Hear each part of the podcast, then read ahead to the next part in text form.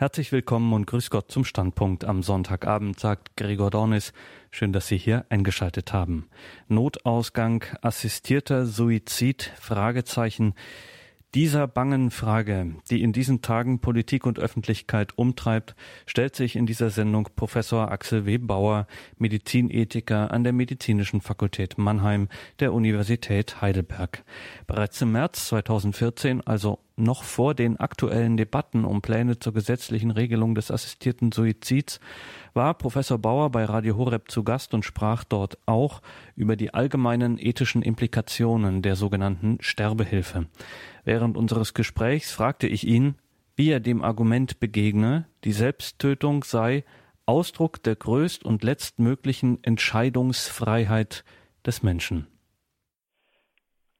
Also sicher kann man verstehen, wenn jemand sagt, im Rahmen einer schweren Erkrankung, übrigens äh, sind das natürlich auch häufig psychische Erkrankungen, nicht? also Suizidenten sind ja sehr häufig depressiv und bedürfen also einer psychiatrischen Behandlung. Es geht ja nicht nur um körperlich Schwerstkranke. Aber nehmen wir mal an, wir haben so einen körperlich Schwerstkranken vor uns, der Schmerzen leidet. Ähm, die Palliativmedizin ist hier eine großartige Hilfe, aber nehmen wir an, auch das genügt ihm nicht sondern er sagt, ich sehe keinen Ausweg mehr, ich möchte sozusagen diesen Schlusspunkt in meinem Leben jetzt selber setzen, ehe das die Natur tut. Das kann man sicherlich einmal auf der einen Seite äh, verstehen oder nachvollziehen. Es ist sogar vielleicht denkbar, dass man selbst eines Tages so denkt. Aber ich muss ja diese praktische Ebene als Medizinethiker auch überschreiten und die Frage stellen, ist das, was da nachvollziehbar sein mag, auch zugleich ethisch legitim? Das sind zwei verschiedene Fragen. Und bei dieser Frage komme ich eigentlich zu dem Ergebnis, dass hier keine legitime Wahrnehmung des Selbstbestimmungsrechts äh, vorliegt. Wenn wir die Autonomie, auf die hier immer Bezug genommen wird, uns anschauen als die, die Fähigkeit der menschlichen Vernunft, sich eigene Gesetze zu geben und nach diesen Gesetzen zu handeln, dann müssen wir ja auch sehen, dass diese Autonomie ihre Voraussetzung in der physischen Existenz unserer Person, unseres Körpers hat. Also ist die Autonomie der Person letztlich auch Folge und nicht Ursache unserer biologischen Konstitution. Deshalb beschränkt sich nach meiner Auffassung die legitime Reichweite der menschlichen Autonomie auf den Bereich diesseits ihrer physischen Grundlage und sie kann diese physische Grundlage selbst nicht legitimerweise äh, in Frage stellen. Denn mit dem Suizid nimmt sich ja der Mensch tatsächlich die Freiheit für immer. Es ist der letzte Akt, den er da vollzieht. Ich denke darüber hinaus, dass es auch eine gewisse Überhöhung der Selbstbestimmung bedeutet, wenn wir sagen, der letzte und finale Akt des Lebens, den muss man selber, diesen Schlussstrich muss man selber ziehen. Ich sehe die Autonomie, die Selbstbestimmung des Menschen viel lieber gestärkt im Leben als ausgerechnet am Lebensende. Es kommt doch darauf an, dass wir uns während unserer Lebenszeit möglichst viele Alternativen schaffen, zwischen denen wir uns entscheiden können. Es kann doch nicht sein, dass uns der Staat, die Gesellschaft und am Ende auch noch die Ethiker die Selbstbestimmung am Lebensende als Surrogat für die nicht vorhandene Entscheidungsmöglichkeit im Leben darbieten.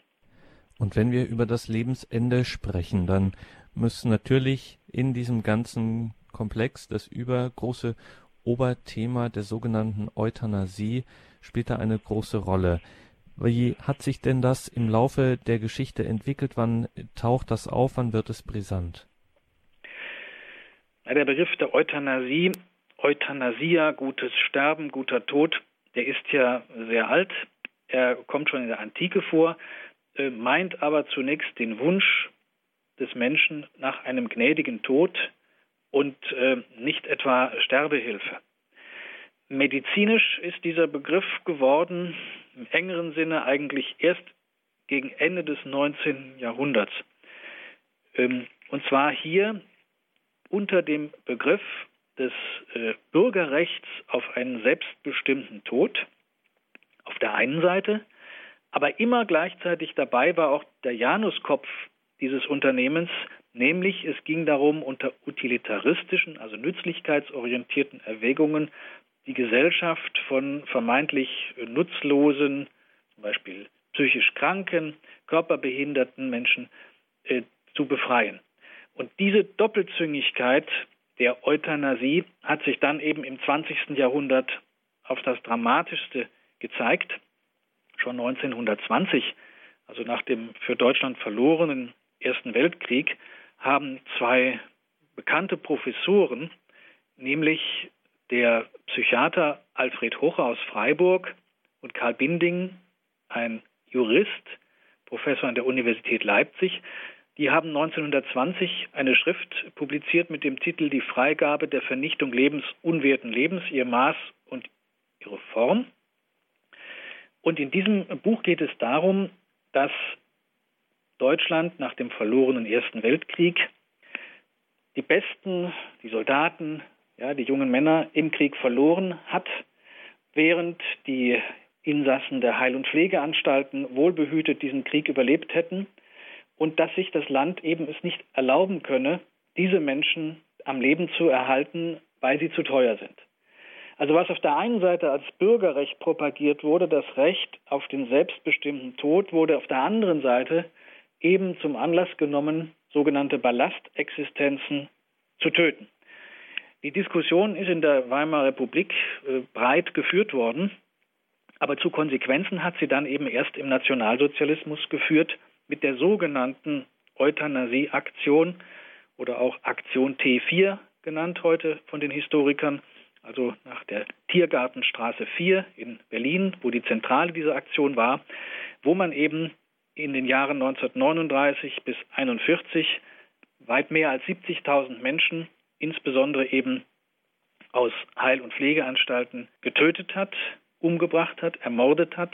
Und dieser Begriff von Euthanasie hat eben auch im Deutschen unsere Vorstellung von Euthanasie geprägt, ganz anders als in anderen Ländern.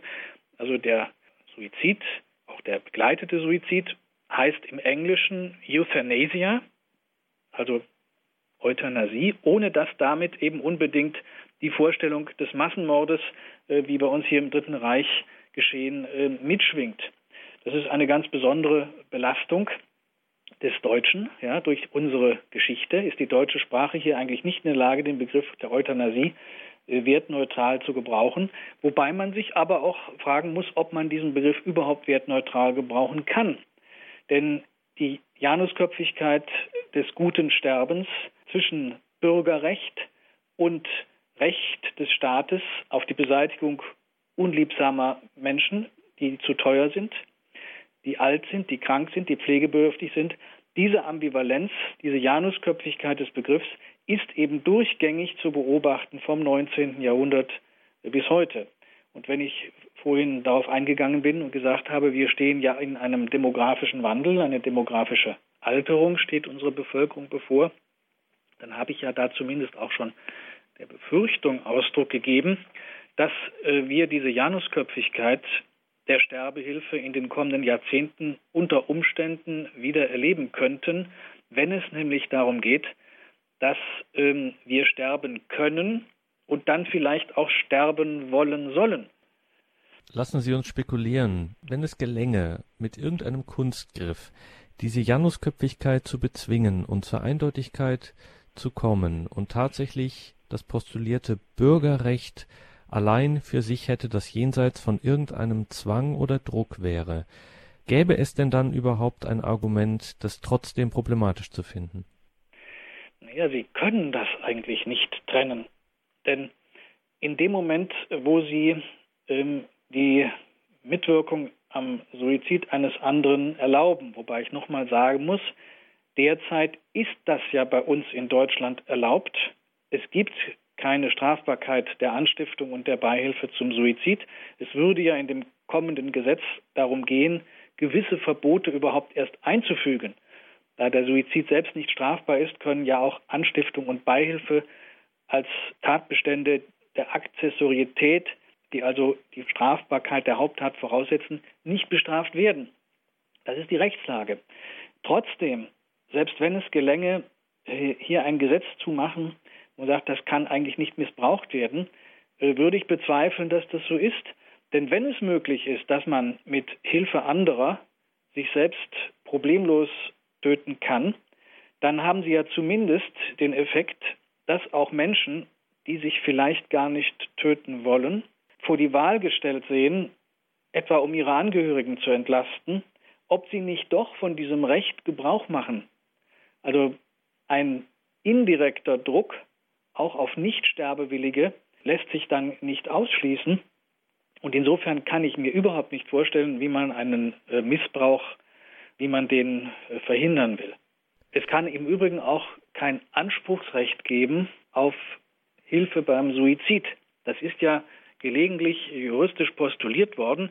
Ähm, wenn ich mal erinnere an einen Fall, der spielte vor zwölf Jahren, 2002, da gab es eine britische Staatsbürgerin, Diane Pretty, die hatte eine unheilbare Muskelkrankheit und äh, die hat vor dem Europäischen Gerichtshof für Menschenrechte in Straßburg geklagt, sozusagen ein Recht auf Selbsttötung wollte sie einklagen und hat sich dabei berufen auf das Grundrecht auf Leben. Das schloss nach ihrer Meinung bzw. der Meinung ihrer Rechtsanwälte auch das Grundrecht auf Selbsttötung mit ein. Das hat damals der Europäische Gerichtshof für Menschenrechte abgelehnt und hat gesagt, das ist nicht so. Das Grundrecht auf Leben schließt das Recht auf Selbsttötung nicht ein. Der Staat ist verpflichtet, Leben zu schützen und zu erhalten. So hatte auch die britische Regierung argumentiert.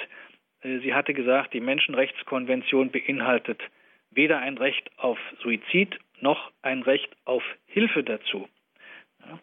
Aber immer wieder wird dieses vermeintliche Recht auf Beihilfe zum Suizid eingefordert unter der Vorstellung, es sei dies ein Teil des Grundrechts auf Leben. Und ähm, man weiß nicht, wie in Zukunft entsprechende höchstrichterliche Urteile ausfallen werden. Juristisch ist es zumindest nicht völlig absurd, dass man so argumentiert, dass das Recht auf Leben eben keine Pflicht zum äh, Leben äh, ist und damit möglicherweise sogar ein Recht auf getötet werden einschließt. Das ist eine juristische Argumentation, die wird man sicherlich äh, theologisch nicht nachvollziehen können, die wird man auch mit dem Alltagsverstand kaum nachvollziehen können. Aber hier wird man abzuwarten haben, wie sich die Rechtsprechung entwickelt.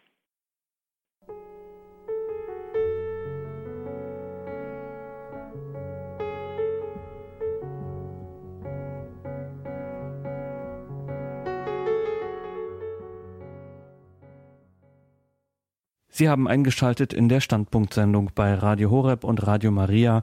Heute Thema Beihilfe zur Selbsttötung. Der Titel unserer Sendung Notausgang assistierter Suizid Fragezeichen. Im Vorfeld des Berliner Marsches für das Leben 2014 veranstalteten die Christdemokraten für das Leben in der Berliner Guardini Stiftung eine Fachtagung zum Thema Du sollst mich töten, Kommt jetzt der ärztlich assistierte Suizid? Der Osnabrücker Moraltheologe Professor Manfred Spieker führte zu Beginn der Tagung in das Thema ein.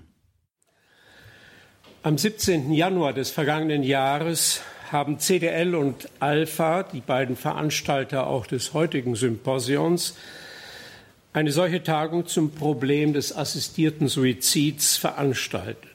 Es ging um den Vorschlag der damaligen Justizministerin Leuthäuser Schnarrenberger, durch einen neuen Paragraphen 217 im, im Strafgesetzbuch die gewerbsmäßige Suizidbeihilfe zu verbieten.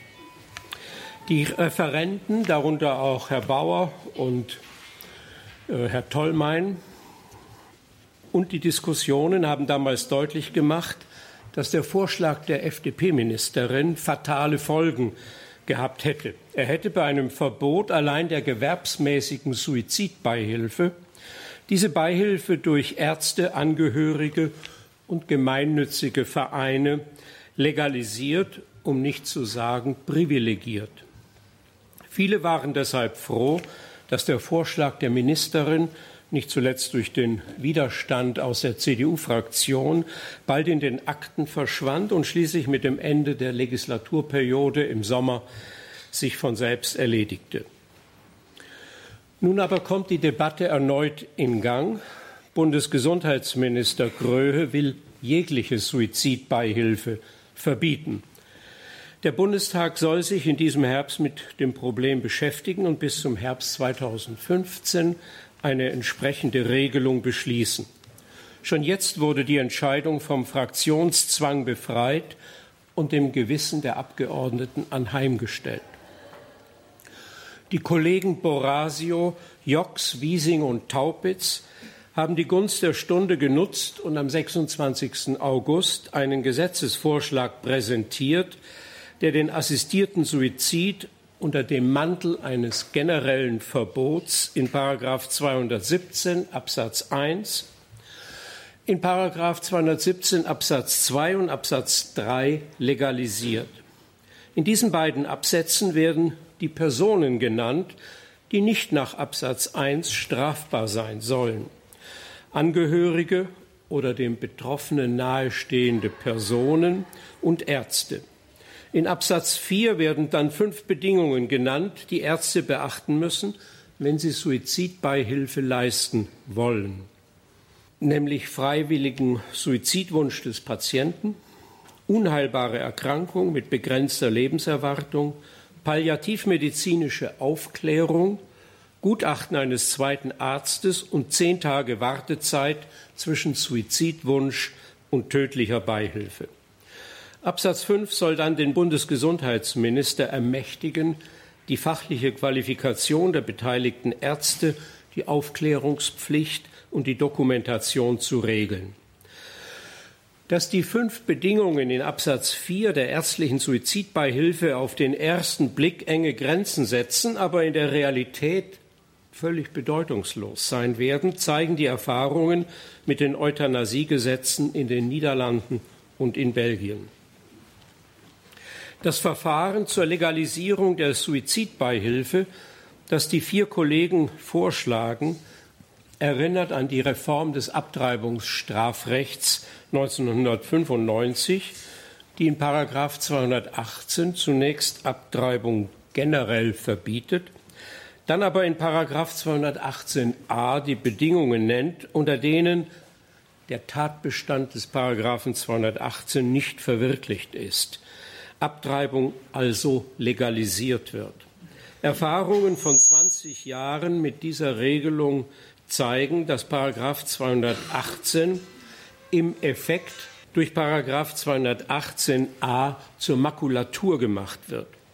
Die Schwangerschaftskonfliktberatung in Paragraph 219, die der Schwangeren Perspektiven für ein Leben mit dem Kind eröffnen und dessen eigenes Recht auf Leben betonen soll, ist in der Realität ebenfalls ohne Bedeutung.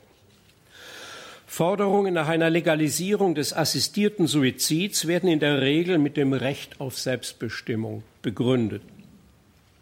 Dieses Recht auf Selbstbestimmung gilt als Kern der Menschenwürde.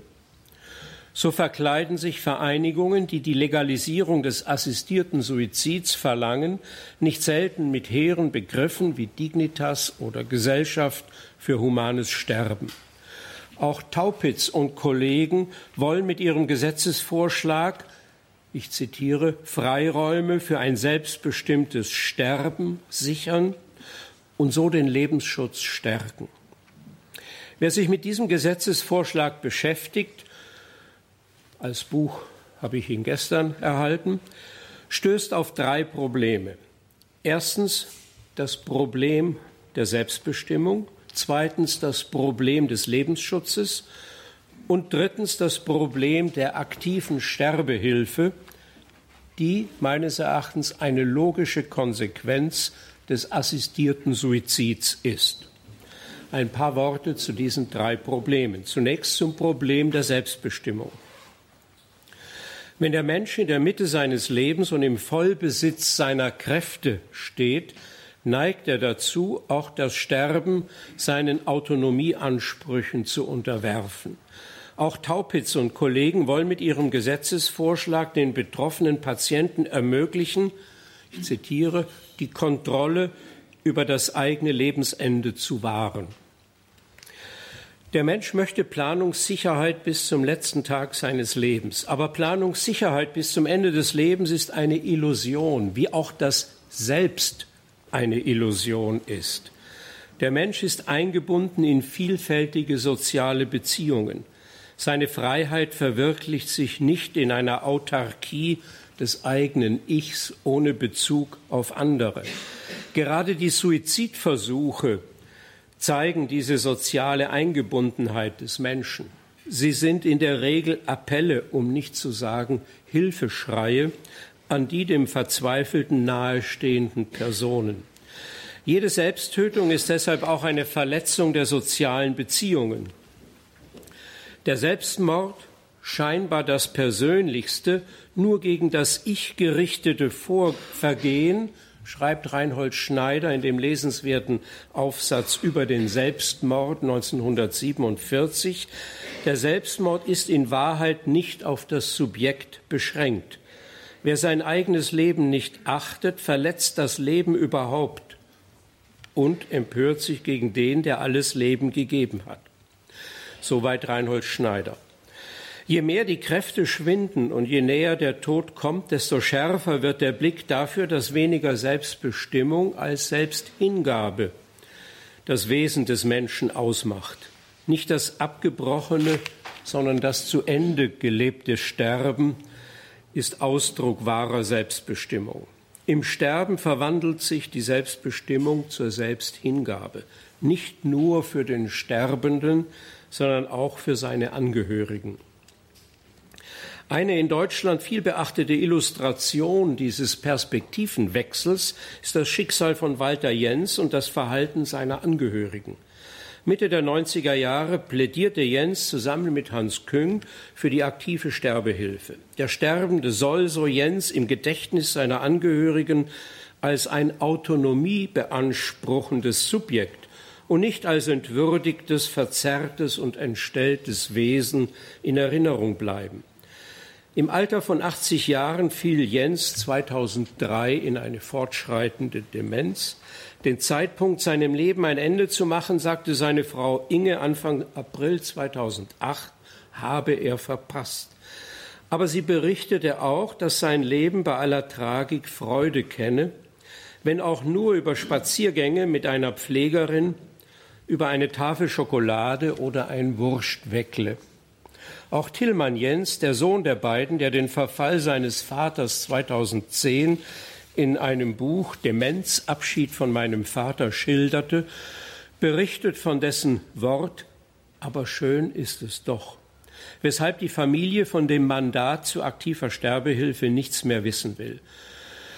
Der Fall Jens bestätigt die Feststellung von Johann Christoph Student, dass nämlich die Überlegung, ein Mensch könne in der Demenz dasselbe meinen, fühlen und wünschen wie in gesunden Zeiten, die unwahrscheinlichste aller Denkmöglichkeiten ist. Zum Problem des Lebensschutzes. Wer den assistierten Suizid legalisieren will, behauptet häufig, wie auch Taupitz und Kollegen, den Lebensschutz stärken, Suizide verhindern und sozialem Druck vorbeugen zu wollen. Wenn jedoch im Falle eines unerträglichen Leidens der Tod auf Rezept ermöglicht wird, wird dem sozialen Druck erst die Bahn geebnet. Wo das Weiterleben nur eine von zwei legalen Optionen ist, sagte Johannes Rau in seiner Berliner Rede als Bundespräsident 2001, wird jeder rechenschaftspflichtig, der anderen die Last seines Weiterlebens aufbürdet. Es entsteht ein psychischer Druck, den medizinischen, pflegerischen und finanziellen Aufwand zu vermeiden und sich dem Trend des sozial verträglichen Frühablebens anzuschließen. Wer will noch weiterleben, wenn er spürt, dass sein Weiterleben den Angehörigen eine große Last bedeutet? Eine tödliche Falle der Selbstbestimmung. Sie mündet in Selbstentsorgung. Mit brutaler Deutlichkeit melden sich in der Philosophie und in der Rechtswissenschaft Stimmen zu einer solchen, die zu einer solchen Selbstentsorgung auffordern. In der Philosophie beispielsweise Dagmar Fenner in Basel, in der Rechtswissenschaft, im Zivilrecht Manfred von Lewinsky in Gießen. Suizidwillige Personen, um nur Fenner zu zitieren, sollten zwar die negativen Konsequenzen ihrer Selbsttötung auf ihr soziales Umfeld in Rechnung stellen. Noch viel mehr dürfte man dann aber von jemandem im Falle einer unheilbaren und höchst pflegeintensiven Krankheit erwarten, dass er die emotionale Belastung, zeitliche Inanspruchnahme und äh, finanziellen Lasten seiner Existenz für die Angehörigen und Freunde wahrnimmt. Denn nicht nur für die negativen sozialen Folgen des Aus dem Leben Scheidens sind wir verantwortlich, sondern selbstverständlich auch für diejenigen des Weiterlebens. Soweit Fenner. Und sie nennt dann die Beihilfe zu einem solchen Suizid oder den Suizid einen altruistischen Suizid, der letztlich ja gar nicht so ganz altruistisch sei, sondern auch im Eigeninteresse der suizidwilligen Person liege, dass er sei deshalb ein letzter humaner, solidarischer Akt. Soweit Fenner. Ähnlich Lewinsky. Der Druck der demografischen Entwicklung wird den Generationen verträglichen Suizid adeln. Zum dritten Problem, dem Problem der aktiven Sterbehilfe. Wer den assistierten Suizid legalisieren will, behauptet oft, die aktive Sterbehilfe abzulehnen. Einer Entwicklung wie in Holland und Belgien, so Taupitz und Kollegen, wo die Tötung auf Verlangen nachweislich auch bei entscheidungsunfähigen Menschen, psychisch Kranken, gesunden, Hochbetagten sowie Minderjährigen durchgeführt wird, gilt es unbedingt vorzubeugen. In der Begründung ihres Gesetzesvorschlages schreiben die vier Kollegen dies. Was soll jedoch geschehen, wenn der Suizid aus welchen Gründen auch immer nicht gelingt? Dass dies vorkommt, zeigen die Erfahrungen in den Niederlanden, sowohl in den Jahresberichten der regionalen Kontrollkommissionen als auch in den von der Regierung in Auftrag gegebenen wissenschaftlichen Untersuchungen der Euthanasiepraxis ist von Fällen die Rede, in denen bei der Beihilfe zum Suizid Probleme auftreten, die die Ärzte veranlassen, zur aktiven Sterbehilfe überzugehen. Die aktive Sterbehilfe liegt in der Logik des assistierten Suizids. Dies zeigt nicht nur die Realität in den Niederlanden, auch die Veränderung der ärztlichen Tätigkeit zwingt zu diesem Schluss. Wer dem Arzt erlaubt, Assistent bei der Selbsttötung zu sein, wird sich fragen müssen, warum er den Arzt nicht gleich aktive Sterbebeihilfe lege artis leisten lassen will, um das Risiko des Scheiterns der Selbsttötung auszuschließen. Er wird sich fragen müssen, wie er den Erfolg des Suizids überprüfen will. Durch einen Sehschlitz in der Tür des Patienten, durch eine Kamera, durch Kontrollgänge des Pflegepersonals in Alten- und Pflegeheimen, wie lange darf der Todeskampf des Suizidenten dauern, bevor der Arzt ihm durch eine tödliche Injektion hilft, sein Ziel zu erreichen? Muss da nicht auch die Strafbarkeit unterlassener Hilfeleistung in Paragraph 323c StGB geändert werden? Wenige Schlagzeilen in der Boulevardpresse über das Leid der Patienten bei misslungener Beihilfe zum Suizid oder bei der Unfähigkeit des den tödlichen Cocktail selbst zu trinken, werden ausreichen, um die aktive Sterbehilfe nach den Regeln ärztlicher Kunst zu fordern und als humanen Akt erscheinen zu lassen. In der Logik dieser Entwicklung liegen ausgebildete Sterbehelfer, die für ihre Dienstleistung eine Erfolgs- oder zumindest eine Qualitätsgarantie anbieten. Die Schweizerische Akademie für medizinische Wissenschaften hat 2003 standesrechtliche Empfehlungen zum Suizid unter Beihilfe eines Dritten verabschiedet, weil die demografische Entwicklung und steigende Gesundheitskosten dazu führen würden, dass ältere Menschen in Krankenhäusern und Pflegeinstitutionen nicht mehr ausreichend versorgt werden können und bei ihnen deshalb der Wunsch entstünde, getötet zu werden. In solchen Fällen bedürfe es klarer Regeln für Ärzte, Pflegepersonal und Verwaltungen von entsprechenden Einrichtungen. Der Suizid lege artis made in Switzerland könnte so zu einem Wettbewerbsvorteil gegenüber dem Suizid made in Netherlands werden.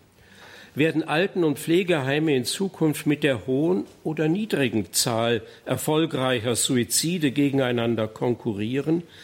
Fragen über Fragen, die Taupitz und Kollegen nicht einmal gestellt, geschweige denn beantwortet haben, die aber alle zu dem Ergebnis führen, die aktive Sterbehilfe ist die logische Konsequenz der Legalisierung des assistierten Suizids.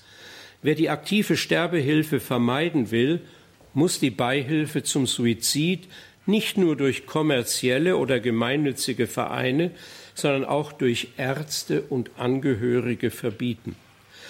Wenn der Suizid in Deutschland strafrechtlich nicht verfolgt wird, bedeutet dies nicht, dass er gesetzlich erlaubt wäre, sondern lediglich, dass er sich den rechtlichen Normierung entzieht, weil niemand mehr existiert, der rechtlich belangt werden könnte. Dass deshalb auch die Beihilfe zum Suizid nicht strafbar sei, ist keine zwingende Schlussfolgerung, wie Taupitz und Kollegen behaupten. Die Regelung des österreichischen Strafgesetzbuches, die die Beihilfe zum Suizid mit der aktiven Sterbehilfe gleichsetzt und verbietet, zeigt dies. Sie ist juristisch die einzig logische und moralisch die einzig richtige Lösung. Professor Manfred Spieker zu Beginn der Fachtagung Sterbehilfe in der Guardini Stiftung in Berlin am 19. September 2014. Dort hielt Professor Axel W. Bauer, Medizinethiker der Uni Heidelberg, einen denkwürdigen Vortrag. Notausgang, assistierter Suizid, Fragezeichen, zur Politik der Sterbehilfe in Zeiten des demografischen Wandels.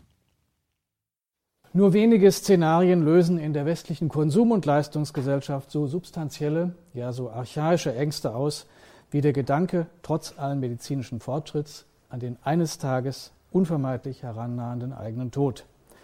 In einem 1998 publizierten illustrierten Interview propagierte der Schriftsteller Martin Walser den Suizid. Er sagte, ich finde es toll. Ich möchte nicht eines natürlichen Todes sterben, weil der natürliche Tod der schlimmstmögliche ist. Walser ließ hier den vielleicht höchsten Leitwert unserer westlichen Zivilisation anklingen, nämlich die Selbstbestimmung des Individuums, die zuletzt in der Entscheidung über den Zeitpunkt des eigenen Todes ihren Ausdruck finden soll.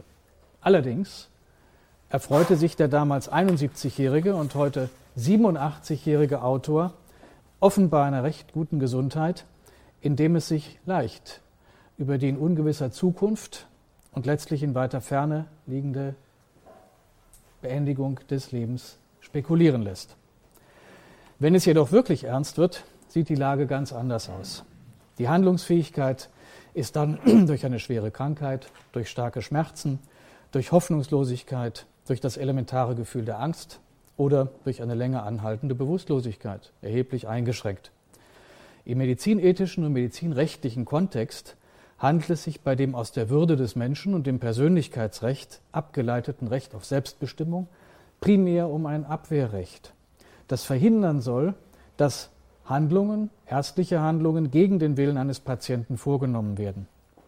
In dieser Form präsentierte sich jene Botschaft der ersten Jahre der modernen Medizinethik in der Öffentlichkeit, die am meisten wahrgenommen wurde, weil sie im Gegensatz zu den traditionellen Werten Fürsorge, Schadensvermeidung und Gerechtigkeit als der einzig moderne, innovative moralische Wert erschien.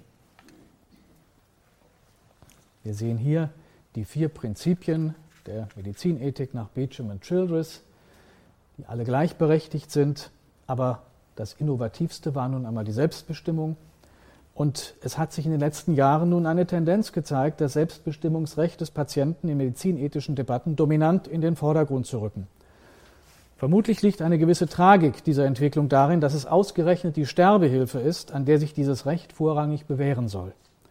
Man gewinnt den Eindruck, dass das Recht auf Selbstbestimmung neuerdings mit einem Recht auf den selbstbestimmten Todeszeitpunkt identifiziert wird, jedenfalls in der Medizinethik und zunehmend auch im Medizinrecht. Eine solche Verkürzung der Selbstbestimmung wäre jedoch eine semantische Entstellung dieses Begriffs. Die ständig wiederholte Rede vom selbstbestimmten Sterben oder gar vom Sterben in Würde, Dignitas, ist ja schon gesagt worden, wirkt irritierend. Denn man will uns damit einreden, wir hätten ungeahnte Spielräume ausgerechnet beim Sterben. Wir hätten sie ja manchmal gerne mehr im Leben. Nach einer vom Institut für Demoskopie in Allensbach schon 2008 durchgeführten repräsentativen Umfrage war bereits damals die Mehrheit der deutschen Bevölkerung, wenn man sie richtig fragte, für die Legalisierung der nach 216 StGB strafbaren Tötung auf Verlangen. 58 Prozent befürworteten den Standpunkt, unheilbar kranke Menschen auf deren Willen hin töten zu dürfen. Nur 19 Prozent waren dagegen, 23 Prozent konnten sich nicht entscheiden. Selbst überraschend viele Ärzte waren dafür und sind dafür, Patienten beim Suizid zu unterstützen und sogar auf ihren Wunsch hin deren Leben beenden zu dürfen. Auch dazu gibt es eine Umfrage aus 2008.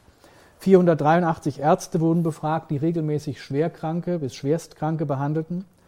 Danach würden 35 Prozent, mehr als ein Drittel, eine Regelung befürworten, die es den Ärzten ermöglichte, Patienten mit schwerer, unheilbarer Erkrankung beim Suizid zu unterstützen. 16,4 Prozent der Befragten sprachen sich für eine Legalisierung der Tötung auf Verlangen aus. Die sich daraus rechnerisch ergebende Anzahl von Ärzten wäre mehr als ausreichend, um bei Bedarf jedem Bundesbürger einen suizidassistenzwilligen Doktor in Wohnortnähe zu benennen. Etliche Juristen und Medizinethiker behaupten, der Suizid sei ein genuiner Ausdruck der menschlichen Autonomie, die Möglichkeit zur Selbsttötung demnach zumindest grundsätzlich ein ethisch zu respektierendes Phänomen selbstbestimmten Handelns. Aber man kann sich fragen, stimmt das wirklich? Die Autonomie im Sinne Kant als die Fähigkeit des mit Vernunft begabten Menschen, sich eigene moralische Gesetze zu geben und nach diesen zu handeln, hat ihren unhintergehbaren Grund, um nicht zu sagen ihre Ursache in der physischen Existenz der Person. Sie ist also Folge und nicht Ursache unserer biologischen Konstitution. Daher beschränkt sich die Reichweite der menschlichen Selbstbestimmung nicht faktischer, aber legitimerweise auf den Bereich diesseits ihrer physischen Grundlage. Das ist kein kantisches Argument, sondern ein legitimationstheoretisches Argument. Wenn ich sage, der Mensch ist zwar faktisch in der Lage, sich selbst zu töten, doch kann er diesen Schritt ethisch nicht einfach unter Berufung auf die Selbstbestimmung legitimieren. Ein Akteur, der wohl überlegt, diejenige physische Struktur irreversibel zerstört, die seine Handlungsfähigkeit durch ihre Existenz überhaupt erst ermöglicht, handelt ethisch nicht legitim. Und dies selbst dann nicht, wenn seine Motivation zur Selbsttötung emotional nachvollziehbar wäre, was sie ja mitunter schon auch ist. Die meisten Menschen, die eine Suizidbegleitung wünschen, befinden sich in einer Phase schwerer Depression. Ich komme jetzt zu dem Thema Ursachen der Neigung zu suizidalem Verhalten. Die Selbsttötung, der Versuch dazu, steht in deutlichem Zusammenhang mit psychischen Erkrankungen. Psychisch Kranke brauchen fachmännische Hilfe und keine Fahrkarte in den Tod.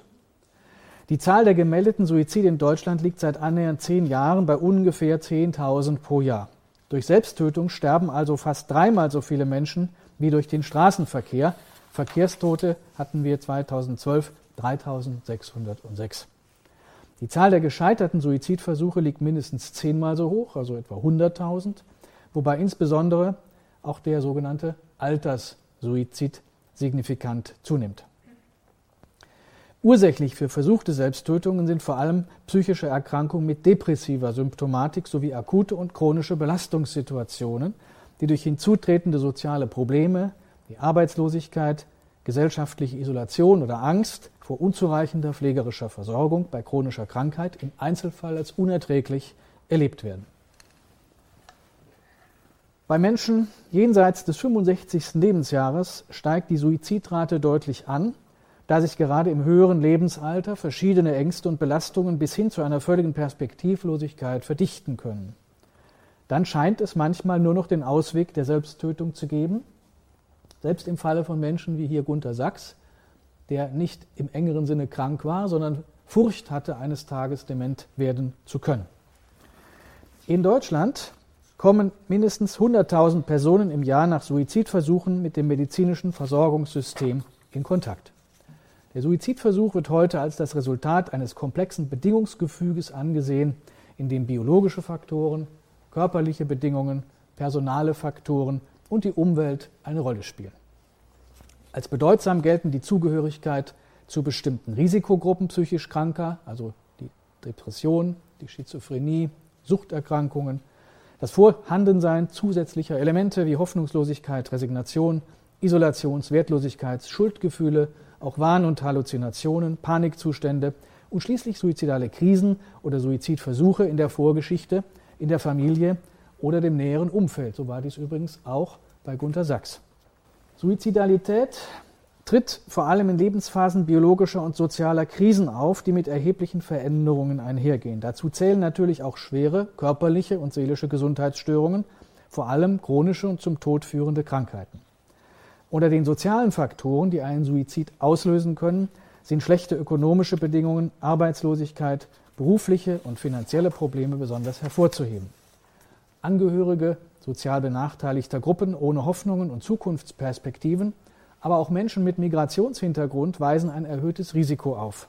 So finden sich signifikant erhöhte Suizidversuchsraten in der Gruppe der Migranten, insbesondere bei Mädchen ab der Pubertät und jungen Frauen.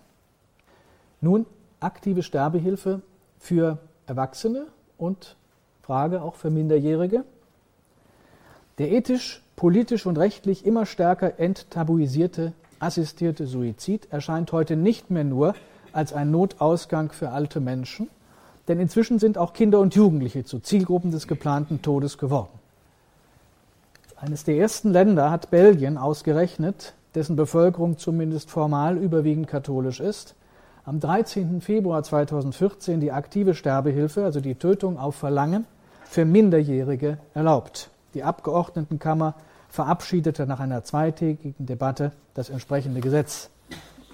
Im Parlament stimmten 86 Abgeordnete für die neuen Regeln, 44 dagegen, 12 enthielten sich. Die Gesetzesänderung erlaubt es Kindern und Jugendlichen, die unheilbar krank sind und unerträgliche Schmerzen haben, über den Zeitpunkt ihres Todes zu entscheiden.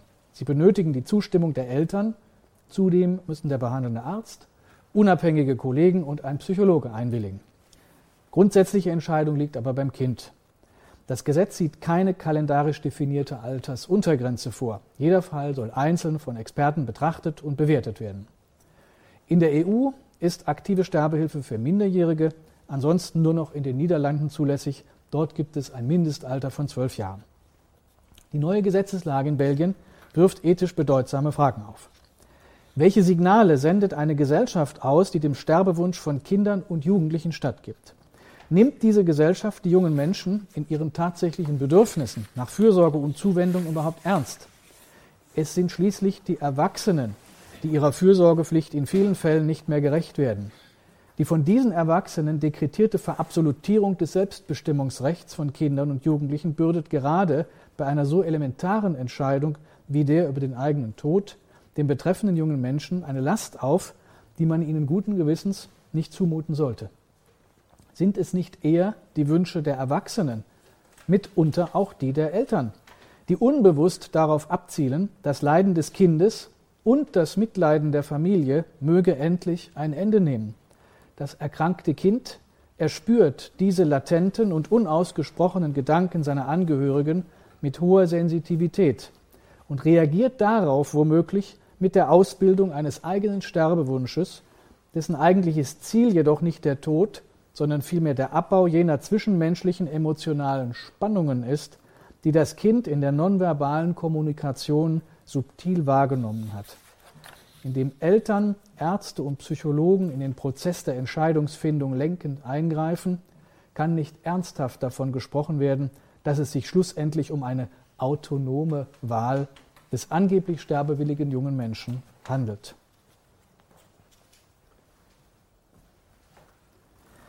Infolge der fehlenden Rechtswidrigkeit des Suizids als Haupttat verbietet das deutsche Strafgesetzbuch bislang weder Anstiftung noch Beihilfe zur Selbsttötung, da deren Strafbarkeit rein akzessorisch wäre. Anstiftung und Beihilfe setzen immer eine tatbestandsmäßige und rechtswidrige Haupttat voraus. Verfassungsrechtlich möglich wäre zwar eine Lösung, wie sie in Österreich gewählt wurde, wo bewusst nicht von Beihilfe die Rede ist, sondern von Mitwirkung am Selbstmord als eigenständiger Haupttatbestand, als Delictum sui generis. Ist dort strafbar.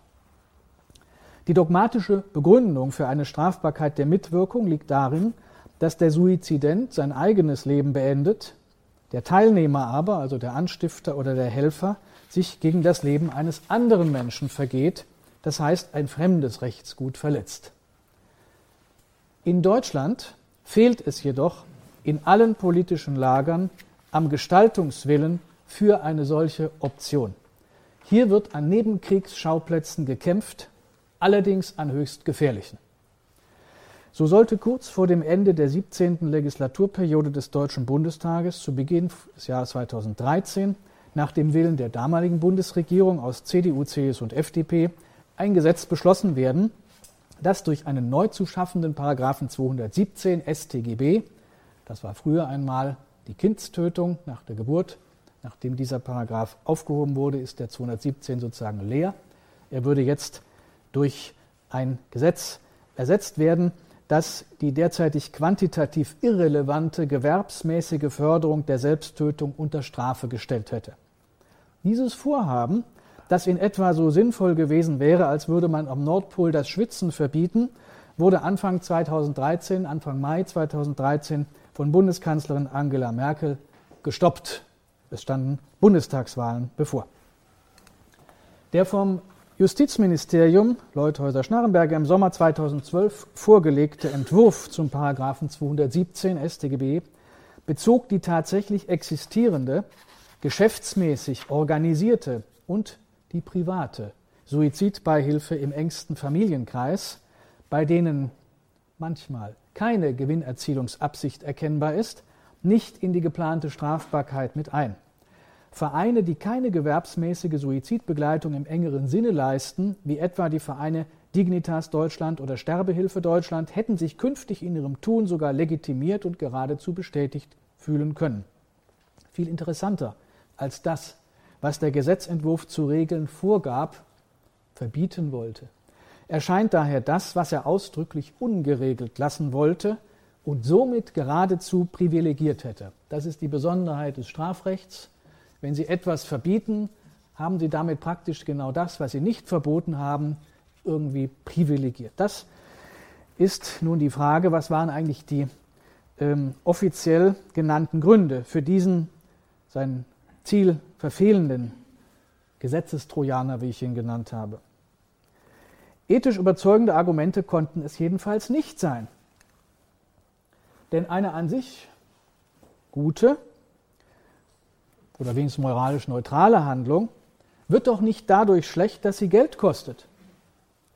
Niemand würde zum Beispiel einem Bäckermeister von dem verlangen, dass er seine Brötchen verschenken müsste, um nicht einer sozial unwertigen Kommerzialisierung der Nahrungsmittelversorgung Vorschub zu leisten. Das war nämlich der Vorwurf, den man Roger Kusch gemacht hatte, dass er am Tod Geld verdient. Und das sei sozial unwertig. Auch würde niemand von einem bildenden Künstler fordern, dass er die von ihm gemalten Bilder kostenlos abzugeben hätte, damit er nicht eine sozial unwertige Kommerzialisierung der Kunst befördere. Umgekehrt wird aber auch eine an sich schlechte Handlung nicht dadurch gut, dass sie gratis zu haben ist. So wird etwa die Tat eines Denunzianten auch dann nicht lobenswert, wenn er seine Freunde lediglich privat und im Rahmen eines Hobbys verrät, ohne Geld für die weitergegebenen Informationen zu verlangen. Und ein Hehler, der Diebesgut ohne eigenen Gewinn in den Verkehr brächte, wäre kein Wohltäter, sondern allenfalls töricht. Die richtige Intuition, dass die Mitwirkung am Suizid eines anderen Menschen keine ethisch akzeptable Tat ist, gründet offenbar in der Sache selbst und nicht im etwaigen finanziellen Gewinn des Sterbehelfers. Es musste wohl andere Gründe für die übers parlamentarische Knie, fast übers parlamentarische Knie können wir jetzt sagen, gebrochene, nur scheinbare strafrechtliche Begrenzung einer Mitwirkung am Suizid geben. Nun bringt es die prognostizierte demografische Alterung der Bevölkerung in Deutschland mit sich, dass immer mehr Menschen in absehbarer Zukunft ein wesentlich längeres Dasein im Ruhestand erleben werden als ihre Eltern oder Großeltern. Und dies selbst dann, wenn das Renteneintrittsalter auf 67 oder gar 70 Jahre angehoben werden sollte. Mit zunehmendem Alter kommen mehr und kostspieligere Krankheiten auf uns zu. Wer sich mit Hilfe körperlicher Aktivität lange fit hält, wird die Krankheiten, die seine Eltern mit 75 trafen, gegebenenfalls erst mit 80 oder 85 erleben. Erspart bleiben sie ihm jedoch nicht. Dem Spruch von Professor Grönemeyer, Turne bis zur Urne zum Trotz. Damit steigen auch die Krankheits- und Pflegekosten während der letzten Phase des Lebens an. Denn es wäre eine Illusion zu glauben, wir würden in der näheren Zukunft nicht nur später, sondern sozusagen in kerngesundem Zustand von heute auf morgen sterben. Turne bis zur Urne. Wenn wir das wollen, in kerngesundem Zustand von heute auf morgen sterben, dann müssen wir uns etwas einfallen lassen. Wie sehe nun das Ende alter Menschen aus im Jahre 2020 oder 30, wenn es gelänge, sie schon weit im Vorfeld des Todes davon zu überzeugen, dass ein freiwilliger Abgang nach einem erfüllten Leben eine Tugend, gar eine soziale Verpflichtung sei. Schon heute kennen wir jene euphemistischen Begriffe, mit denen in der akademischen Medizinethik gerne gearbeitet wird, um unangenehme Tatsachen schön zu färben. So macht es eben einen erheblichen Unterschied, ob man von aktiver Sterbehilfe oder von Tötung auf Verlangen spricht. Der erste Begriff klingt nach einem Akt der Humanität, der zweite nach einem strafbewährten Delikt gegen das Leben. Gemeint ist auf der naturalen Ebene jeweils ein und derselbe Sachverhalt. Konkret geht es vor allem um die geburtenstarken Jahrgänge zwischen 1950 und 1970, von denen ein Exemplar gerade vor Ihnen steht, die erst in einigen Jahrzehnten sterben wollen sollen. Denn in den Jahren nach 2020 25 müssen immer weniger arbeitsfähige Bürger die Renten für die Senioren dieser Kohorte erwirtschaften. Die Renten, die Krankheits- und Pflegekosten könnte ich ergänzen. Schließlich geht es um mehr als ein Viertel unserer Bevölkerung. Mehr als 20 Millionen gehören diesen 20 Jahrgängen an, von 80 Millionen. Angesichts der wenig erfreulichen Aussicht, dass infolge der in Deutschland doch vergleichsweise relativ moderaten Löhne und der bewusst niedrig angesetzten Beitragssätze zur gesetzlichen Krankenversicherung, die, wie ich höre, zum 1. Januar auch schon wieder gesenkt werden sollen, das relative Rentenniveau in 20 Jahren wohl deutlich unter dem gegenwärtigen liegen wird. Und so muss man deutlich die Frage stellen, ob sich die auffällige politische Toleranz für die Mitwirkung am Suizid künftig tatsächlich nur auf Schwerstkranke in einem medizinischen Finalstadium bezöge, wie derzeit in beschwichtigender Absicht meistens argumentiert wird. Die von dem hier in Berlin arbeitenden Hochschullehrer Christoph Wilhelm Hufeland aus dem frühen 19. Jahrhundert, Mitbegründer der Friedrich-Wilhelms-Universität, überlieferte Ausspruch, der Arzt, der sich an der Tötung eines Menschen beteilige, sei der gefährlichste Mann im Staate, findet heute kaum noch öffentliche Resonanz. Die theoretische Richtigkeit des diesem Satz zugrunde liegenden Arguments der schiefen Ebene eines sogenannten Slippery Slope Arguments wird von manchen Ethikern gerne bestritten, obwohl das Faktum selbst jedenfalls historisch empirisch sehr gut belegt ist. Man muss nicht den zweiten Schritt gehen, wenn man den ersten Schritt getan hat. Theoretisch ist das natürlich richtig, aber praktisch sehen wir, dass es eben doch so gut wie immer geschieht. Die von diesem Argument prognostizierte allmähliche, aber doch so gut wie unaufhaltsame mentale Nivellierung moralischer Grenzen im Bewusstsein der Bürgerinnen und Bürger benötigt allerdings geraume Zeit.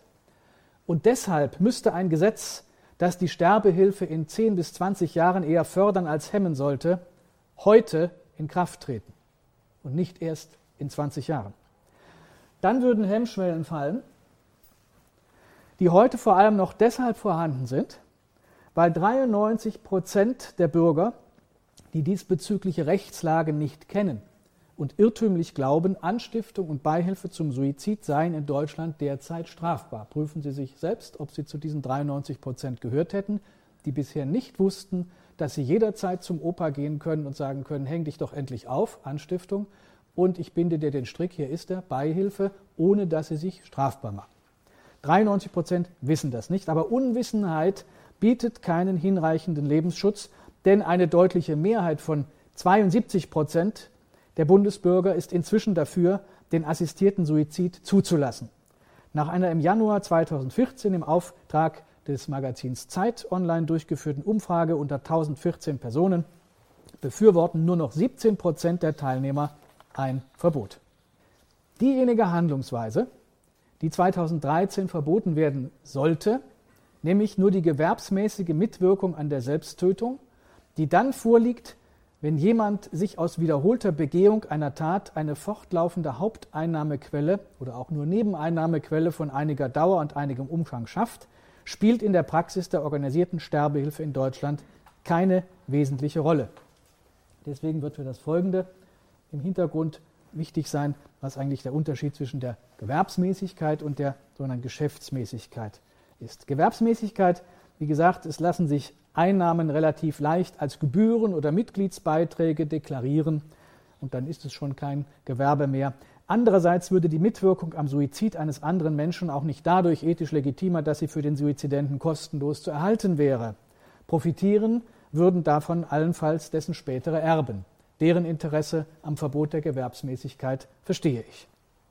Das Verbot allein der gewerbsmäßigen Suizidhilfe hätte im Umkehrschluss zu einer rechtlichen Privilegierung und moralischen Aufwertung der nicht kommerziellen Mitwirkung am Suizid geführt. Und hier wären naturgemäß Ärzte aufgrund ihrer Ausbildung am ehesten in der Lage, entsprechend tätig zu werden. Wir stünden dann am Beginn des ärztlich assistierten Suizids als einer schon bald von den gesetzlichen Krankenkassen zu finanzierenden Abschlussleistung für ihre Versicherten. Aufgrund der Entwicklung der letzten Wochen muss ich auf diesen Punkt nachher noch einmal zurückkommen.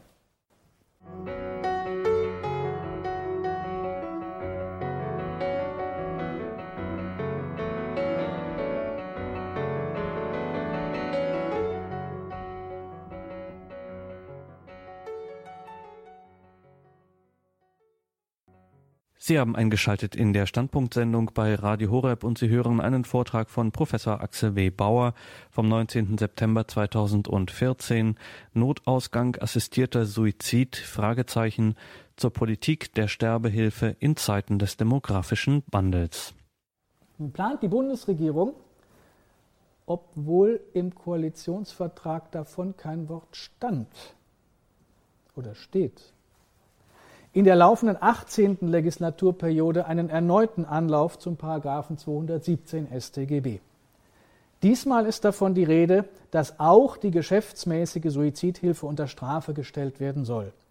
Anders als im Falle der Gewerbsmäßigkeit, bei der eine Gewinnerzielungsabsicht bestehen muss, liegt geschäftsmäßiges Handeln im strafrechtlichen Sinne bereits dann vor, wenn der Täter beabsichtigt, die Wiederholung gleichartiger Taten zum Gegenstand seiner beruflichen Betätigung zu machen, auch wenn er damit keine Erwerbsabsicht verbindet. Mit einem entsprechenden Gesetz könnte man, so lautet die offiziell vorgetragene Hoffnung, die Tätigkeit von Vereinen wie Dignitas Deutschland oder Sterbehilfe Deutschland von Roger Kusch eindämmen oder gar zum Erliegen bringen. Aus genau diesem Grund planen indessen Politiker aus allen anderen Fraktionen, aus allen Fraktionen, die einer liberalen Position zuneigen, entsprechende Gegenentwürfe, durch welche die Suizidassistenz nicht etwa begrenzt, sondern im Gegenteil ausgeweitet werden soll. Die geschäftsführenden Vorstände der beiden Koalitionsfraktionen haben hier ähm, einen Zeitplan aufgeführt, wie sie sich das weitere Prozedere vorstellen. Sie beabsichtigen durch diesen Zeitplan, Zitat, auch in der Öffentlichkeit eine möglichst breite gesellschaftliche Debatte über den Umgang mit Mitmenschen am Lebensende und den Grundwerten unserer Gesellschaft auszulösen. Wir erleben es derzeit bereits Tag für Tag oder Nacht für Nacht, wenn wir an heute Nacht denken, dass die Medien die großzügig bemessene Zeit dazu nutzen, um den Bürgerinnen und Bürgern das unerträgliche Leiden schwerstkranker Menschen hautnah und mit Gruseleffekten versehen frei Haus zu servieren. Der Druck in Richtung auf das Ziel einer vermeintlichen Liberalisierung und Privatisierung des assistierten Suizids steigt, als stecke dahinter ein generalstabsmäßig organisierter Masterplan.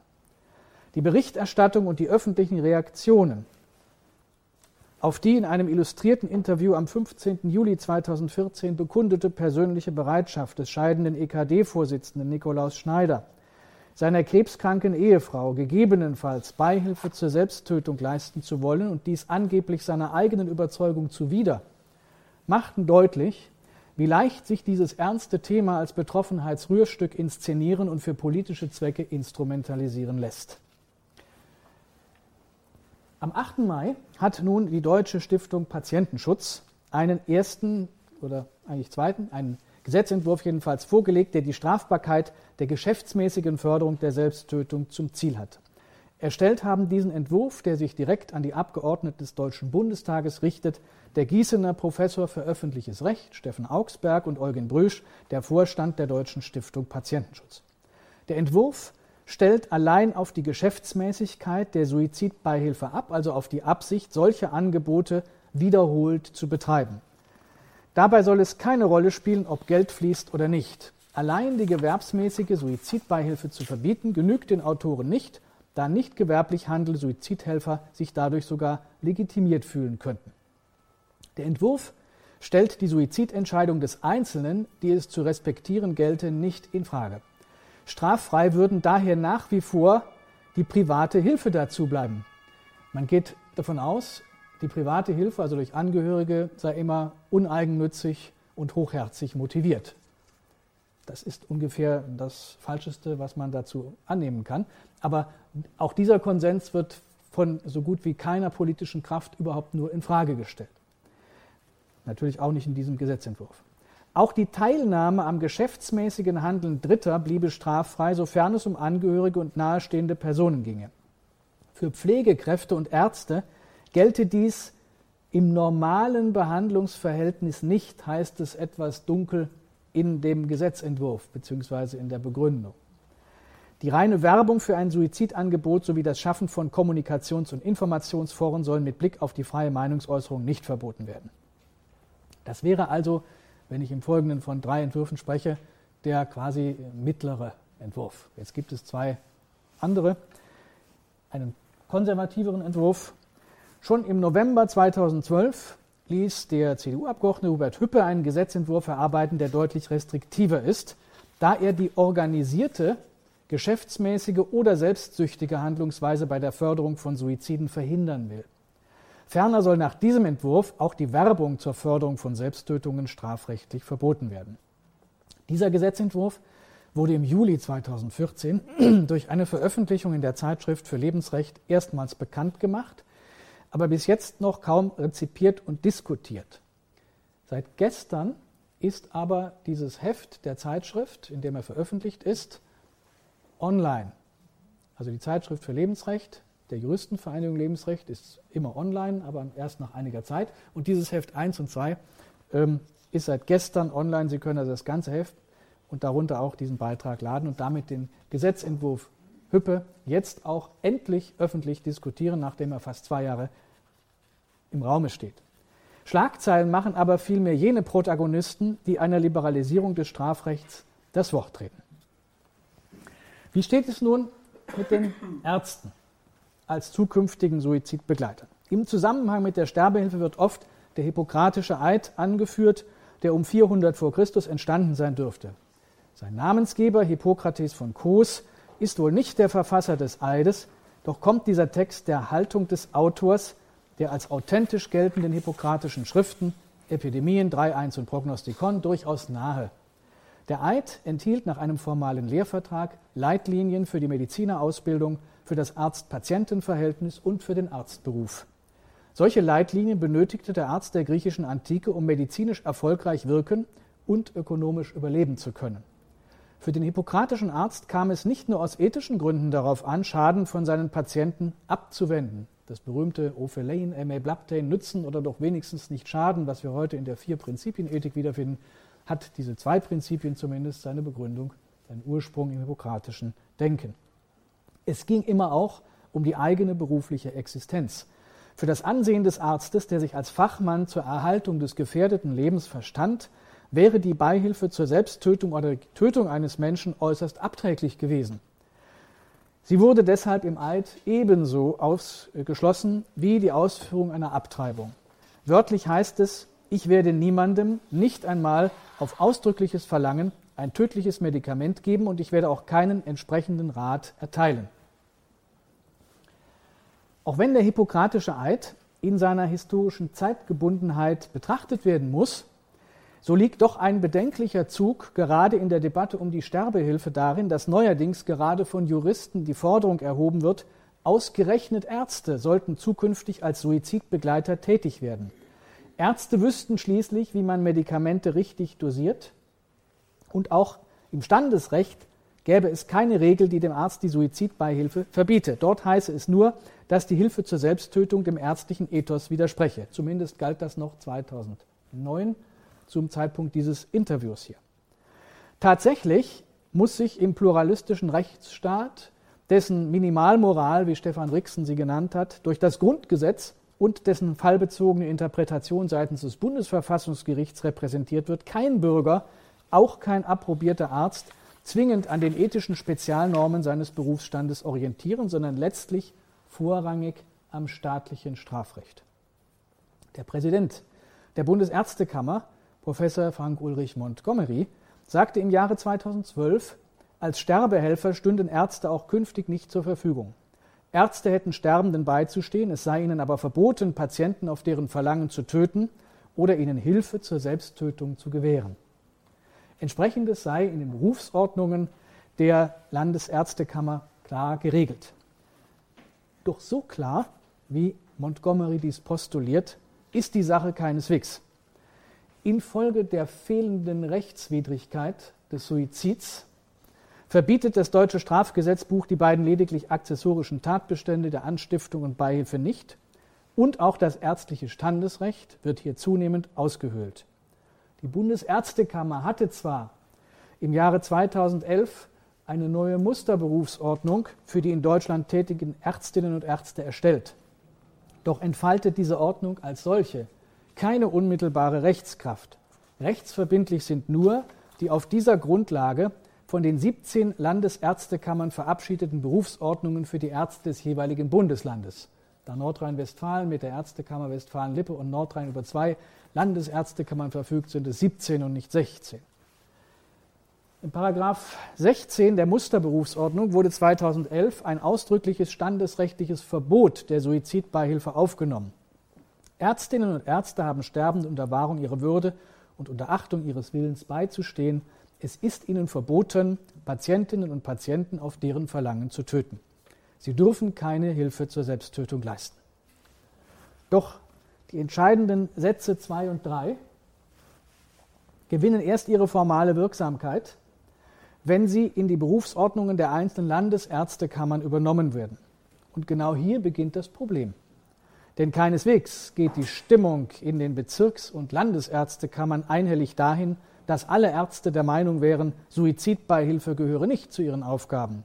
Vielmehr gibt es durchaus Bestrebungen, den Willen der Bundesärztekammer durch stille Opposition zu unterlaufen.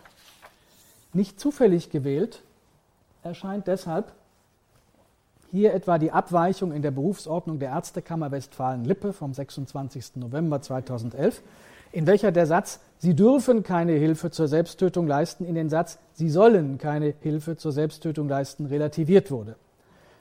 Wesentlich weiter ging die Bayerische Landesärztekammer. In der Neufassung der Berufsordnung für die Ärzte Bayerns vom 9. Januar 2012 in Paragraph 16 die Absätze, die Sätze 2 und 3 aus der Musterberufsordnung der Bundesärztekammer einfach weggelassen hat. Sie hat sie nicht übernommen. Damit schließt das bayerische Standesrecht die ärztliche Mitwirkung am Suizid nicht grundsätzlich aus. In gleicher Weise entschied sich die Landesärztekammer Baden-Württemberg, meines Heimatlandes, in ihrer Berufsordnung vom 10. Dezember 2012. Die Sätze 2 und 3 der Musterberufsordnung, denen zufolge es verboten ist, Patienten auf deren Verlangen zu töten, sowie das Verbot der ärztlichen Mitwirkung bei der Selbsttötung, fehlen in der Neufassung gänzlich. Die Frage, warum man den Satz, sie dürften Patienten auf deren Verlangen hin nicht töten, weggelassen hat, wird von der Landesärztekammer Baden-Württemberg formalistisch beantwortet dahingehend, das stünde ja in Paragraph 216 des Strafgesetzbuches und was im Strafgesetzbuch stünde, bräuchte man ja nicht extra noch in die Berufsordnung zu übernehmen. Damit dürften sowohl im Freistaat Bayern als auch in Baden-Württemberg genügend Ärzte bereitstehen, die gegebenenfalls ärztliche Suizidassistenz auf nicht gewerbsmäßige Weise leisten würden. Dies ist ein Novum in der Geschichte der Medizin, wenn wir vom Nationalsozialismus und der Euthanasie absehen, nämlich ein bewusster standesrechtlicher Bruch mit jener seit 2400 Jahren gepflegten Tradition des Hippokratischen Eides, die jede Beteiligung an der Tötung oder Selbsttötung eines Patienten kategorisch ausschloss.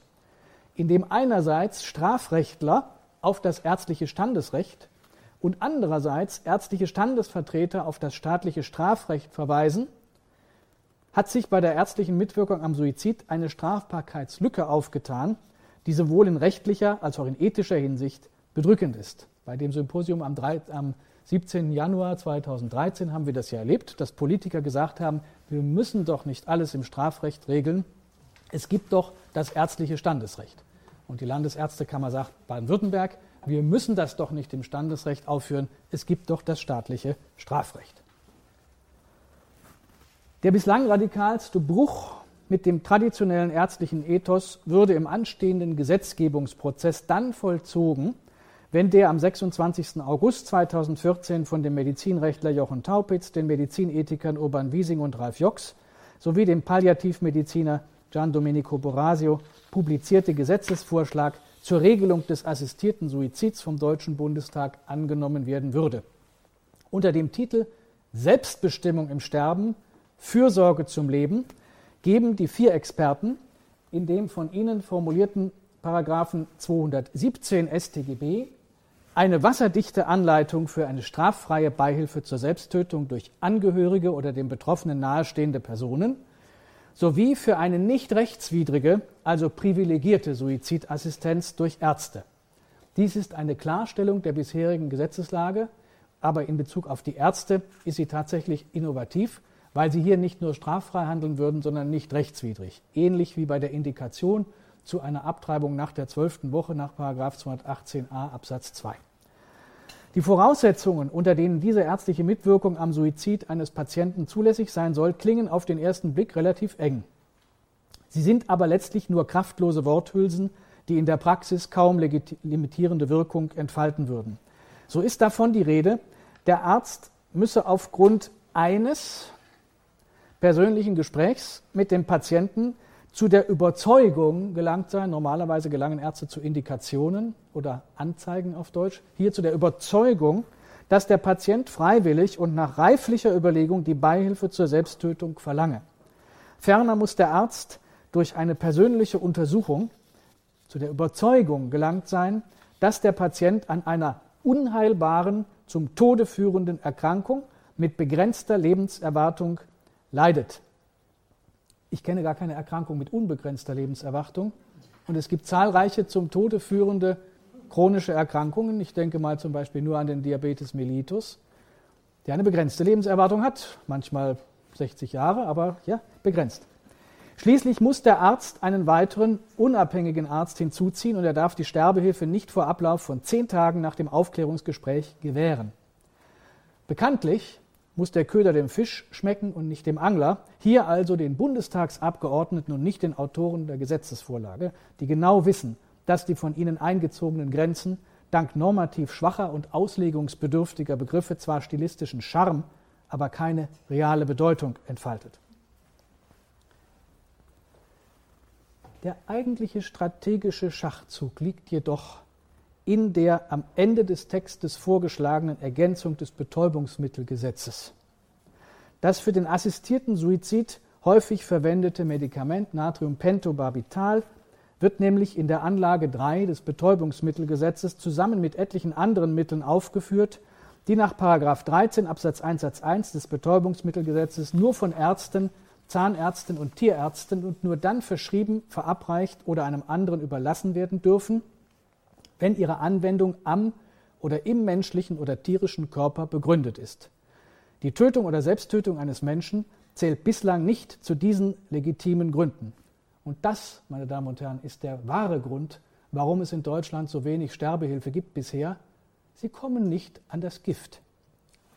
Taupitz und andere schlagen nun vor, nach 13 Absatz 1 Satz 1 folgenden neuen Satz 2 einzufügen.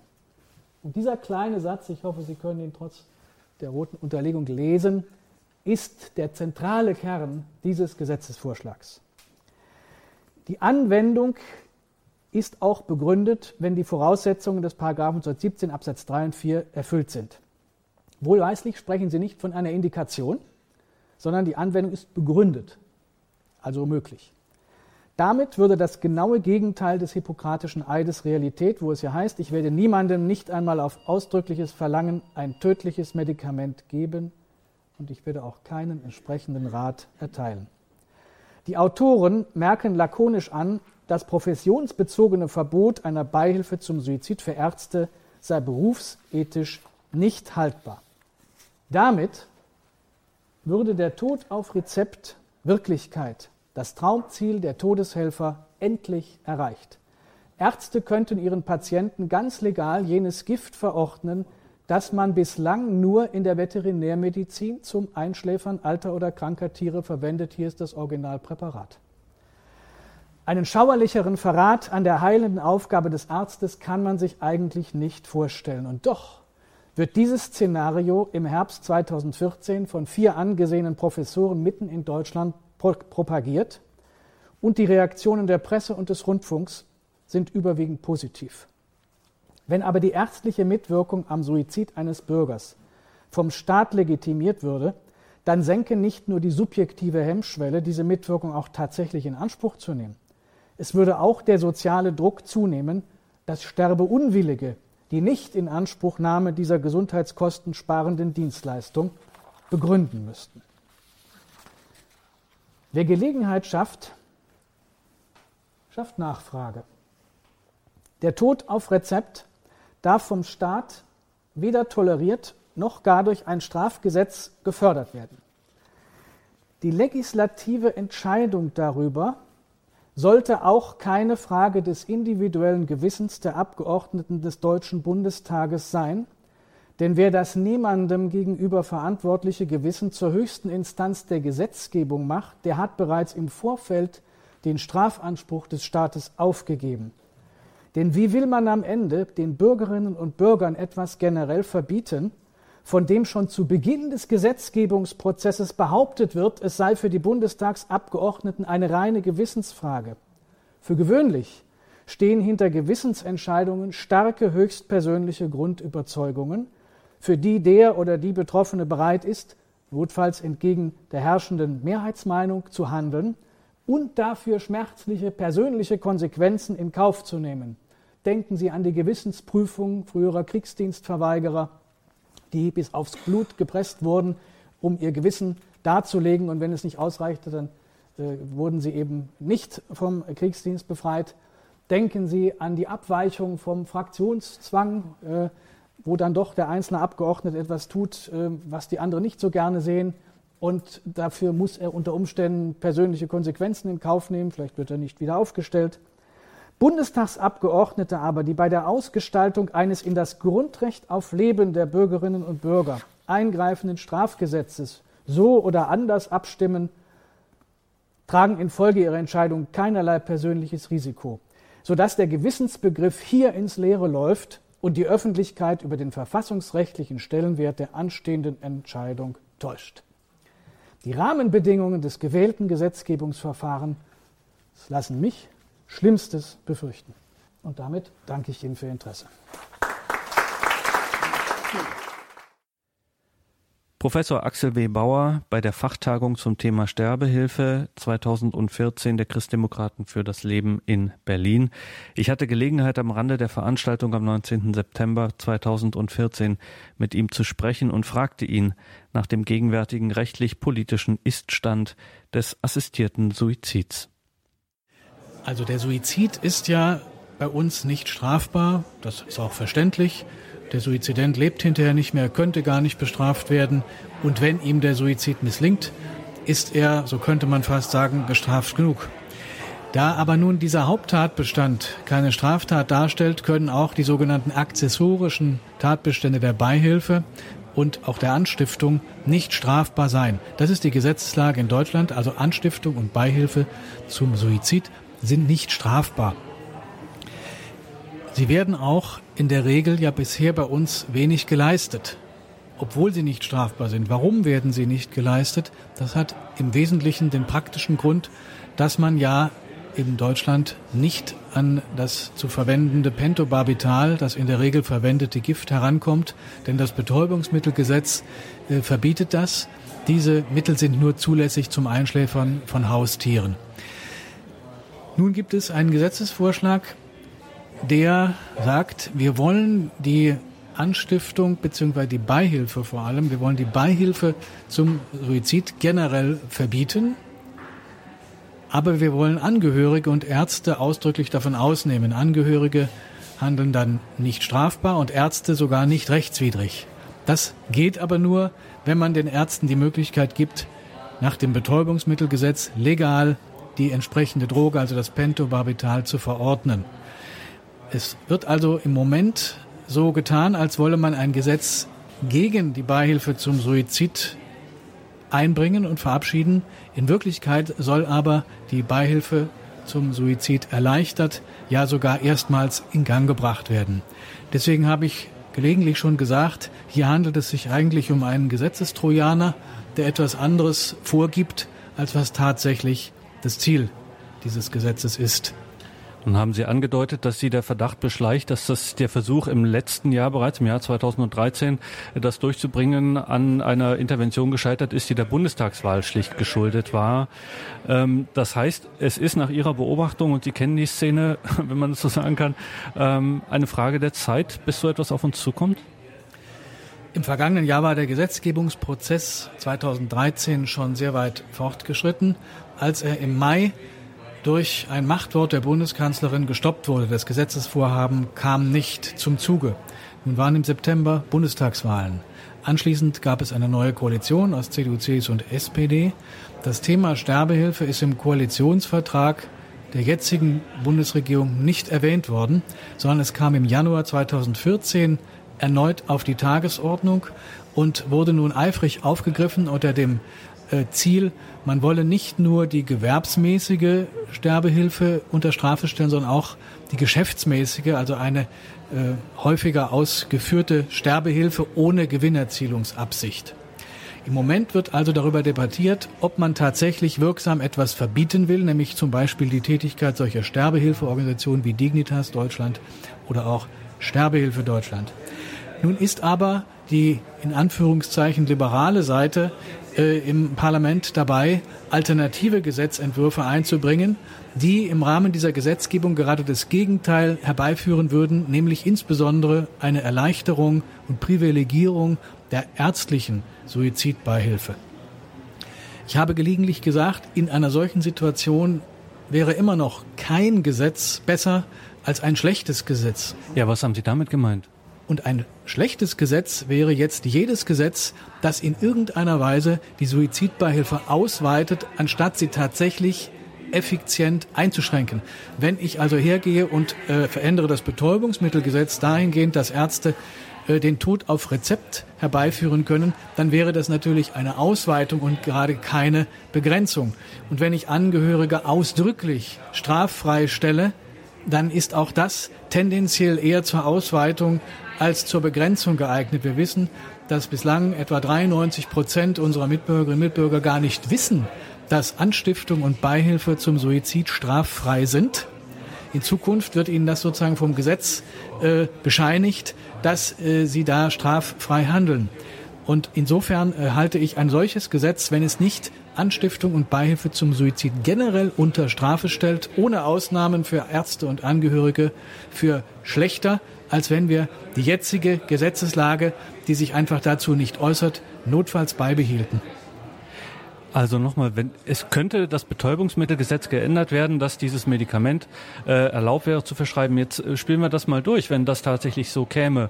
Gäbe es denn überhaupt vernünftige medizinische Indikationen, sowas zu verschreiben? Oder könnte ein Arzt äh, sagen, sozusagen so schwere Depression, äh, ich, ich schreibe ihm mal ein Rezept, dann kann er sich umbringen. Das ist ja keine Indikation. Der vorliegende Gesetzentwurf, den Professor Taupitz und drei Kollegen ähm, fertiggestellt haben, spricht ausdrücklich ja nicht davon, dass eine Indikation besteht, sondern es werden sehr differenzierte Begriffe verwendet, wie der Arzt müsse überzeugt sein und die Anwendung des äh, Medikaments sei in diesen Fällen begründet. Äh, worin die Begründung besteht und die Überzeugung des Arztes, das sind natürlich sehr subjektive Momente. In dem Gesetzentwurf zum Paragraphen 217 wird gesagt, es müsse sich um eine tödliche, unheilbare Erkrankung handeln mit begrenzter Lebenserwartung. Nun ist mir eine Krankheit mit unbegrenzter Lebenserwartung überhaupt nicht bekannt. Und ähm, wenn in diesem Zusammenhang von Selbstbestimmungsrecht des Patienten auch immer wieder gesprochen wird, dann ergibt sich ja ein kardinaler Widerspruch. Denn warum sollte nur derjenige Patient selbstbestimmt sterben können, der sich in einer absolut hoffnungslosen äh, Situation befindet mit einer tödlichen Krankheit, die also nur noch äh, wenig Lebenserwartung hat. Warum soll nicht eben auch ein depressiver Mensch, der nicht unbedingt an der Krankheit sterben würde, auch selbstbestimmt sterben dürfen? Es ist ein Widerspruch, einerseits Selbstbestimmung zu fordern, andererseits eine ganze Kaskade von Beratungen, von Gesprächen mit zwei Ärzten zu fordern und letztlich eine ärztliche Überzeugung vorauszusetzen. Das heißt, der Gesetzentwurf ist noch nicht einmal in sich widerspruchsfrei. Das heißt, er ist inkonsistent und inkonsequent. Und jetzt nehmen wir mal den schlimmsten Fall an, auch wenn wir immer noch das Beste hoffen wollen, aber nehmen wir den schlimmsten Fall an, dann wäre es ja quasi Deutschland ein Land, wie jetzt die Schweiz ist, wo viele Deutsche zum Beispiel hinreisen, um diesen assistierten Suizid in Anspruch zu nehmen. Das würde doch dann hier dieses Szenario auch drohen. Es würde sich die Reiserichtung umkehren. Äh, wir wissen zum Beispiel, dass für Dignitas in der Schweiz nur ganz wenige, soweit ich weiß, zwei Ärzte tätig sind und auch nur in zwei Apotheken in Zürich das Medikament erhältlich ist. Würden wir in Deutschland hingegen eine Gesetzeslage schaffen, dass mehr oder minder äh, alle Apotheken aufgrund des Kontrahierungszwanges äh, dieses Medikament bereithalten müssten und zahlreiche Ärzte bereit wären, es einzusetzen, dann würde sich der Pilgerstrom der Sterbewilligen umkehren und man würde nach Baden-Württemberg und nach Bayern reisen, weil dort auch die ärztliche äh, Standesgesetzgebung äh, entsprechend verändert worden ist, dass eben die Suizidbeihilfe dort für Ärzte nicht mehr ausgeschlossen ist. Also es würde sich der Strom der äh, Europäer nach Deutschland begeben und die Schweiz äh, würde gar nicht mehr bedeutsam sein.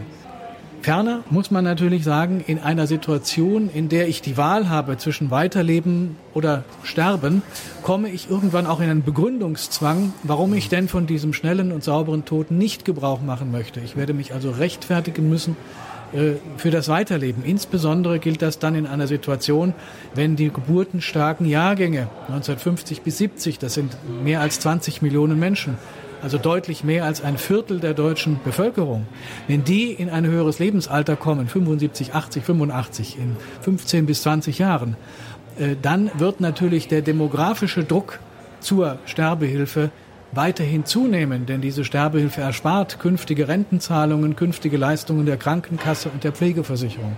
Wir müssen also ganz ernsthaft diese politische Dimension, diese demografische Dimension ins äh, Auge fassen und wir dürfen nicht einfach nur darüber reden, dass es um einige ganz wenige Schwerstkranke ginge, die von ihrem Leiden erlöst werden müssten.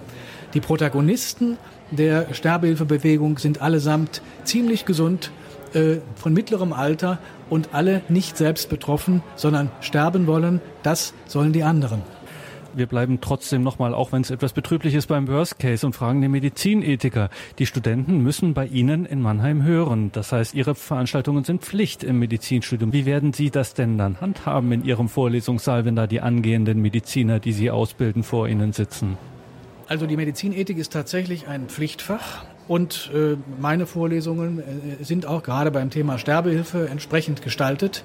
Das stößt nicht bei allen Medizinstudenten auf Zustimmung denn auch dort gibt es eben, wie gesagt, ja unterschiedliche Meinungen. Aber Ihre Frage muss man etwas ausweiten. Was würde denn passieren, wenn der Gesetzesvorschlag von Herrn Taubitz und Kollegen durchkommt? Da werden zum Beispiel Qualitätsstandards gefordert in diesem Gesetzesvorschlag. Ärzte müssen bestimmte Standards äh, erlangen. Das hätte zwangsläufig Rückwirkungen auf das Medizinstudium und auf die fachärztliche Weiterbildung. So wie ein Chirurg eine bestimmte Anzahl von Gallenblasen entfernt haben muss, bis er Facharzt für Chirurgie ist, müsste eben zukünftig vermutlich der Anästhesiologe, der Palliativmediziner eine gewisse Anzahl von Sterbehilfefällen vorweisen können, bevor er diese entsprechende Kompetenz hat. In dem palliativmedizinischen und wohl auch medizinethischen Unterricht müsste das alles auch thematisiert werden. Das heißt, das Medizinstudium würde zum Teil auch ein thanatologisches Studium werden, also ein Studium, bei dem man sich nicht nur mit der Heilung oder Behandlung von Patienten im Leben befasst, sondern auch mit der Frage, wie man diese Patienten zu Tode bringt.